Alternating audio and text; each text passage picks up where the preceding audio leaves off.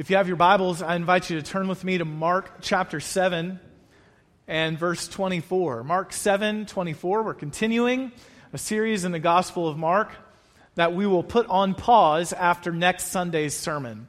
So, this Sunday and next will be our last Sundays in the Gospel of Mark for a while, and then we will spend the summer in the Psalms. I'm looking forward to that. I hope you will be as well. Um, but just wanted to make you aware of that. The text that we come to today, on the surface level, is another account of Jesus exorcising a demon from a little girl. And that, in and of itself, is amazing. I mean, just think about the miracle, the power of Christ. But the reality is, this is nothing new in Mark's gospel, is it? Uh, we, we've seen Jesus exorcise demons, we've seen Christ heal uh, those with an unclean spirit. We've seen him even heal from a distance, where he says the words and somebody is healed. So I don't want to take anything away from the glory of the miracle in Mark 7 24 through 30. But I do believe that it is in Mark's gospel for a point of greater emphasis. That is to say, I believe that we will see today the profound faith of this Gentile woman, this Syrophoenician woman. We'll also see something of the importance and the priority of the Jewish people in salvation history, but then come to see the full inclusion of the Gentiles in God's plan of redemption as well. There's a lot for us in these few short verses. So, I encourage you to uh, meditate on these things as we stand and we read God's word together in Mark chapter 7, beginning in verse 24 and through verse 30. He got up and departed from there to the region of Tyre. He entered a house, did not want anyone to know it, but he could not escape notice. Instead, Immediately after hearing about him, a woman whose little daughter had an unclean spirit came and fell at his feet. The woman was a Gentile, a Syrophoenician by birth, and she was asking him to cast the demon out of her daughter. He said to her, Let the children be fed first, because it isn't right to take the children's bread and Throw it to the dogs. But she replied to him, Lord, even the dogs under the table eat the children's crumbs. Then he told her, Because of this reply, you may go. The demon has left your daughter. When she went back to her home, she found her child lying on the bed, and the demon was gone. May the Lord bless the reading of His word. Thank you for standing. You may be seated. Now, if you are only taking a quick read through this passage, your first impression might be a little dazed. This is a little rough around the edges. At first glance, it appears that Jesus is almost being rude to this woman. But right from the get go, just want to allay everyone's fears. I want you to know that I believe Jesus, the masterful teacher that he is, was drawing out the faith of this woman with his question to her. I don't want to get too far ahead of myself. That's actually point three in the outline today, but I just wanted to kind of allay your fears because I know what some of you are thinking. You were thinking about Stephanie Tanner from Full House and you were looking up the little gif of how you could text it to me, right? How rude, right? You were going to text that to me. Now, for those of you who are younger than I am, uh, don't start Googling who Stephanie Tanner is and what Full House is, because I know if you're younger than me, that's the first thing. You, who is Stephanie? What is he talking about? So you start to Google. So don't be tempted to do that. And then for those of you older that didn't understand what a GIF is, that's that little animated image that you text. All right, so I guess for the 13 of you that were old enough to understand who Stephanie Tanner is and young enough to know what a GIF is, that little joke was for you. But anyway, back to the text. Let's rewind from the beginning and see, first of all, that Jesus' fame preceded him. Jesus' fame preceded him. We're told in verse 24 Jesus got up and went to the region of Tyre, or as some manuscripts have, it was Tyre and Sidon. They were neighboring cities. We're told that Jesus entered a house and didn't want anyone to know about it. There's no explicit explanation, but could it be perhaps that he was tired? Your spouse can explain that to you when you get home. Anyway, the Jewish rabbis, they taught that the region of Tyre and Sidon was committed to gross paganism and idolatry. It certainly was not the place you would have expected somebody to come running up to seek out the Jewish Messiah. But in Mark chapter 3 and verse 8, Mark tells us that the people from Tyre and Sidon had already heard about Jesus. They were part of the crowds following him around, and they had heard about what Jesus was doing. So news had spread even to the coastal regions about Jesus, and he could not escape notice when he arrived. In the words of Martha and the Vandellas, there was nowhere to run to, baby, nowhere to hide. I had to get that in for the, for the boomers out here, right? Because you're feeling a little left out with me talking about GIFs. It's groovy. Trust me, it's groovy. and see, only the boomers are laughing at this joke. Please, I got to get back to the text here. so instead of finding a quiet retreat, Jesus is approached importunately by a Gentile woman whose daughter is demon possessed. And the background that Mark gives us, we find out that she was a Greek, a Syrophoenician by birth. Now, when Mark calls her a Greek, the CSB translates it a Gentile. He simply means that she was from an area that had been conquered by Alexander the Great, which afterward had been Hellenized or turned into Greek speaking people. It doesn't mean she was from Greece. It just means she spoke Greek and she was a Gentile. Her nationality was not Grecian, but she was Syrophoenician, which means she was from the area uh, where, uh, from birth, where the, there were Syrian and Phoenician cultures.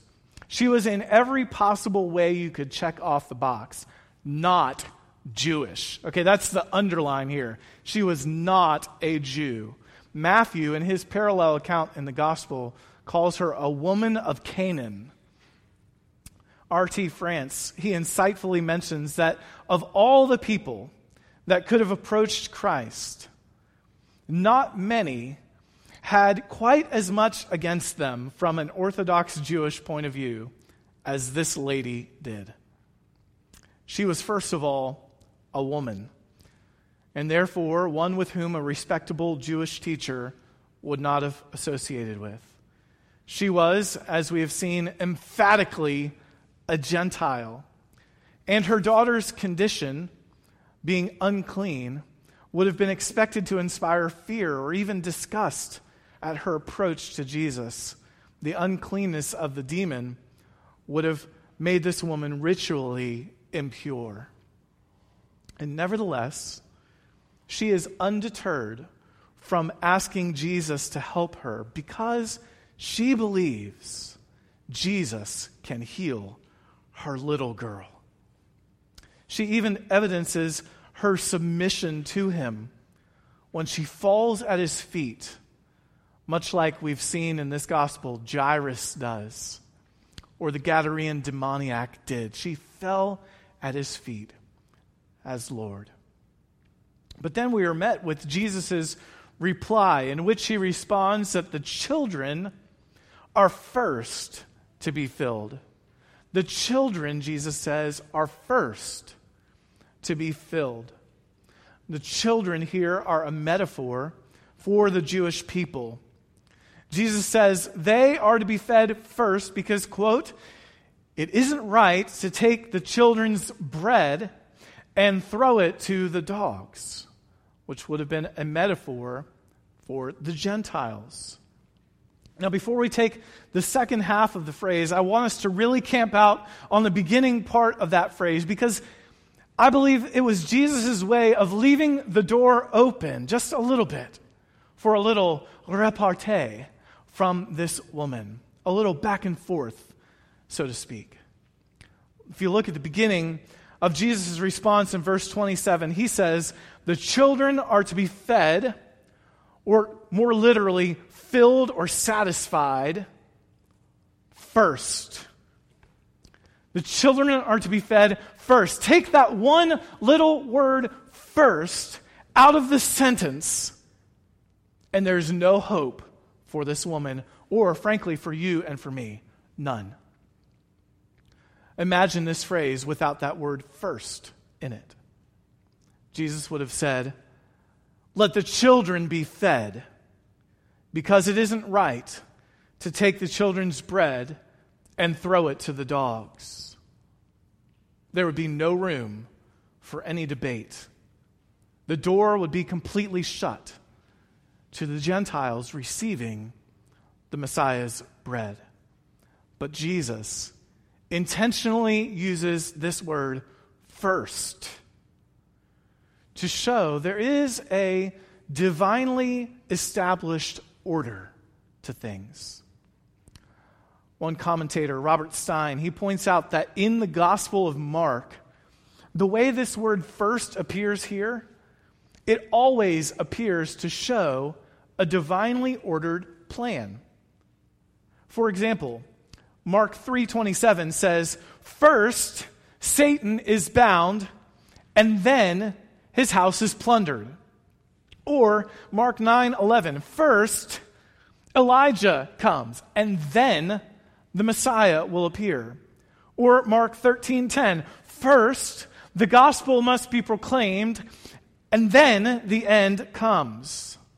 You see the order taking place with this use of the word in the gospel. And here, again, Mark 7 27, Jesus says, First, the Jews receive the bread, and then Gentiles.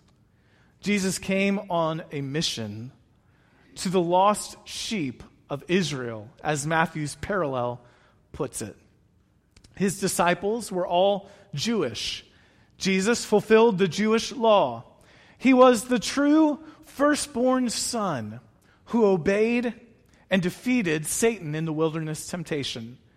He is the Jewish Messiah. But Jesus says, not just let the children be fed, but rather, let the children be fed first. And, brothers and sisters, that is really good news for us Gentiles. Do you recall what Paul said about the gospel of God in Romans chapter 1 verse 16? He said, "I am not ashamed of the gospel, for it is the power of God for salvation to everyone who believes." To the Jew, what? First. And also also to the Greek, to the Gentile. The gospel is for the Jew first, and also for the Greek. And this is exactly how the Apostle Paul ministered, isn't it? When, whenever Paul would enter into a town, he would go to the synagogue first. There, he would proclaim the message to the Jews and those Gentile God-fearers who would gather with them. With the faithful remnant of Israel first called out, then he would turn his attention to the Gentiles. For example, Acts chapter 13 and verse 46. Paul and Barnabas spoke out boldly, saying, It was necessary that the word of God be spoken first to you. Since you thrust it aside and judge yourselves unworthy of eternal life, behold, we are turning to the Gentiles. Paul would minister to the Jews first and then to the Gentiles. This is how it was always meant to be. The promise to Abraham was that in him all the nations of the earth would be blessed. Brothers and sisters, let us never forget the Jewish roots of our faith. Our Lord Himself said in John chapter 4 salvation is from the Jews. At the time of Jesus, though, the Jewish people largely missed their Messiah. They rejected him in mass. There was a righteous remnant, but the majority missed it. But Paul, when speaking to the church at Rome, he made sure to remind us Gentiles the root holds up the branches and not the other way around. Let's get things straight. Romans 11, 17. But if some of the branches were broken off, this is the Jewish people, and you, although a wild olive shoot, a Gentile, were grafted in among the others and now share in the nourishing root of the olive tree, do not be arrogant toward the natural branches. If you are, remember it is not you who support the root, but the root that supports you. Paul perceives they might object. Then you will say, Gentile people, branches were broken off so that I could be grafted in. That is true. They were broken off because of their unbelief. But you stand fast through faith. So do not become proud, but fear. For if God did not spare the natural branches, neither will he spare you. Note then the kindness and the severity of God. Severity toward those who have fallen, but God's kindness towards you, provided you continue in his kindness. Otherwise, you too will be cut off, and even they, the natural branches, even they, if they do not continue in their unbelief, will be grafted in. You see, it's always by faith, right? In the root, in the Messiah, in the Jewish promises to the patriarch, always by faith. They can be grafted in if they'll just believe in Jesus. For God has the power to graft them in again. For if you were cut from what is by nature a wild olive tree and grafted contrary to nature into a cultivated olive tree, how much more will these, the natural branches, be grafted back in to their own olive tree? Lest you be wise in your own sight. I do not want you to be unaware of this mystery, brothers a partial hardening has come upon Israel until the fullness of the Gentiles has come in. Remember, it is not you who support the root, but the root that supports you. The gospel, Paul says, and he is merely echoing the words of our Savior Jesus, came in an order. It came first to the Jews. Oh, but brothers and sisters, this is where our Lord, he was teasing out the response of faith in this woman and signaling the fact that the Messiah's bread will be open to the Gentiles as well. Let the children be fed first. So much in that word. Well, I want you to see now, thirdly, how the woman's persistent faith is teased out. There is a way of looking at this text that would say that this whole entire conversation just caught Jesus on a bad day. Right? That Jesus was caught off guard by this woman. He had wanted to get away, go unnoticed, and here comes this pesky woman who has found him. So he gives her a rather blunt, straightforward, and true answer to try and deter her about his ministry being for the Jewish people. But in the end, he is overwhelmed or finds her witticism so impressive that he just gives in and gives her what she wants. But the portrait of Jesus in Mark's gospel is never one that makes it seem like Jesus is caught off guard. If you've been with us through the last several weeks, you've seen Jesus is authoritative Lord. And Jesus, as the master teacher, is in control of this conversation. He's never out of the driver's seat. I'm inclined to believe, along with many others who have studied this text before me, that Jesus was being intentionally provocative to draw out this woman's faith. And it is so impressive.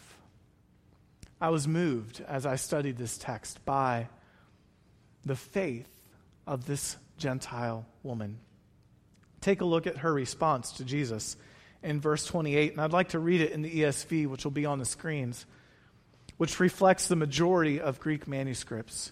She answered him, Yes, Lord. Yes, Lord. Yet even the dogs under the table eat the children's crumbs. This lady is remarkable. She not only stakes her claim by faith, she does so with a full submission to Jesus as Lord. She says, Yes, Lord. It's the only place in Mark's gospel, only place where Jesus is addressed like this. It means more than a simple, polite, yes, sir. It displays an acceptance of him as authoritative. She is not arguing with Jesus about his divine prerogative to show mercy to the Jewish people first. Do not forget that alongside of the disclosure of the divine name in Exodus chapter 3, he says, I am who I am. Part of his character that he revealed is he will have mercy on whom he has mercy. This woman doesn't argue with Jesus about what he may or may not do with his mercy as he sees fit. There is a divinely ordered plan, and she is not interested in jumping ahead in that line to receive mercy or bread before the Jewish people do. She willingly accepts being called a, a dog. She goes along with this analogy, as humbling as that would be to her own pride, and says, I understand that I am merely a beggar at the table around the children. I don't have a right to eat the bread you have set before them. I don't want the children's bread, though, Lord. I'll be satisfied with just the crumbs that fall from their table. The dogs don't have to wait to get a loaf of bread. The crumbs are satisfying enough, Lord. Brothers and sisters, I wonder if we are as willing as this woman was to take our Lord at his word about how he will and won't do things. Are we finding ourselves in agreement with the Word of God and its program, timing, sequence of how God has ordained things, or do we bristle against it? This woman's humility is remarkable. Being related to dog status is not the kind of humble pie most of us are willing and ready to eat. But this woman gets it. She would gladly be a dog under the table of a well fed child any day of the week because she knows even the dogs get some crumbs and they won't starve. So all of a sudden, we find ourselves talking about a Gentile woman who seems to understand more about Jesus and bread than the disciples do. If you were here two weeks ago, you'll remember the disciples were hard hearted because, as Mark records, they didn't understand about the loaves. This woman knows about bread. She knows the bread Messiah is giving to the Jews is so satisfying that just sitting under the table and licking up the crumbs is enough. In the end, Jesus rewards this woman's faith. In Matthew's gospel, it says that Jesus commended her faith. Matthew 15, 28. Jesus answered her, O woman, great is your faith. Be it done for you as you desire. And her daughter was healed instantly. This woman had the eyes to see and boldness to lay claim on the blessing of the Gentiles through the Jewish Messiah. The promise to Abraham was that in him all nations of the earth would be blessed. The book of Isaiah prophesies, predicts a day when in chapter 25, verse 6, the prophet writes, On this mountain, the Lord of hosts will make for all peoples a feast of rich food, a feast of well aged wine, of rich food full of marrow, of aged wine, well refined. Isaiah tells of a day when the banquet will be spread for all nations, first the Jews, but also for the Greek. Mark's gospel, I believe, even foreshadows this in a way. When the feeding of the 5,000 sort of represents the Jewish people at the messianic banquet, but the next chapter, the feeding of the 4,000, is set in a Gentile context. Are you catching the theme of bread in this section of Mark's gospel? Jesus will even warn them of the leaven of the Pharisees. There's bread, bread, bread, bread, crumbs, bread, bread, all the way through this. The bread may be for the children first, but by faith, Jews and Gentiles will all be welcome to eat the bread of life. It's on the true bread from heaven that we feast each and every time we come to the Lord's table. In John's gospel, it is shortly after the feeding of 5,000 and walking on the water that Jesus says this to the crowds I am the bread of life. Whoever comes to me shall not hunger, and whoever believes in me shall never thirst. But I said to you that you have seen me and yet do not believe. All that the Father gives me will come to me, and whoever comes to me, I will never cast out. For I have come down from heaven not to do my own will, but the will of him who sent me. And this is the will of him who sent me, that I should lose nothing of all that he has given me but raise it up on the last day. For this is the will of my Father, that everyone who looks to the Son and believes in him should have eternal life, and I will raise him up on the last day. If you are hungry, Jesus can satisfy you. And if you are a Gentile, as most of us in this room are, Jesus, the Jewish Messiah, can save you by faith. Look to the Son. Look upon the Son.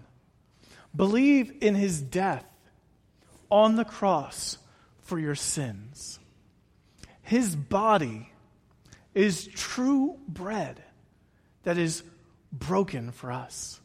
His blood is true wine poured out for you at Calvary. Take and eat. It seems entirely appropriate today that we should participate together in the Lord's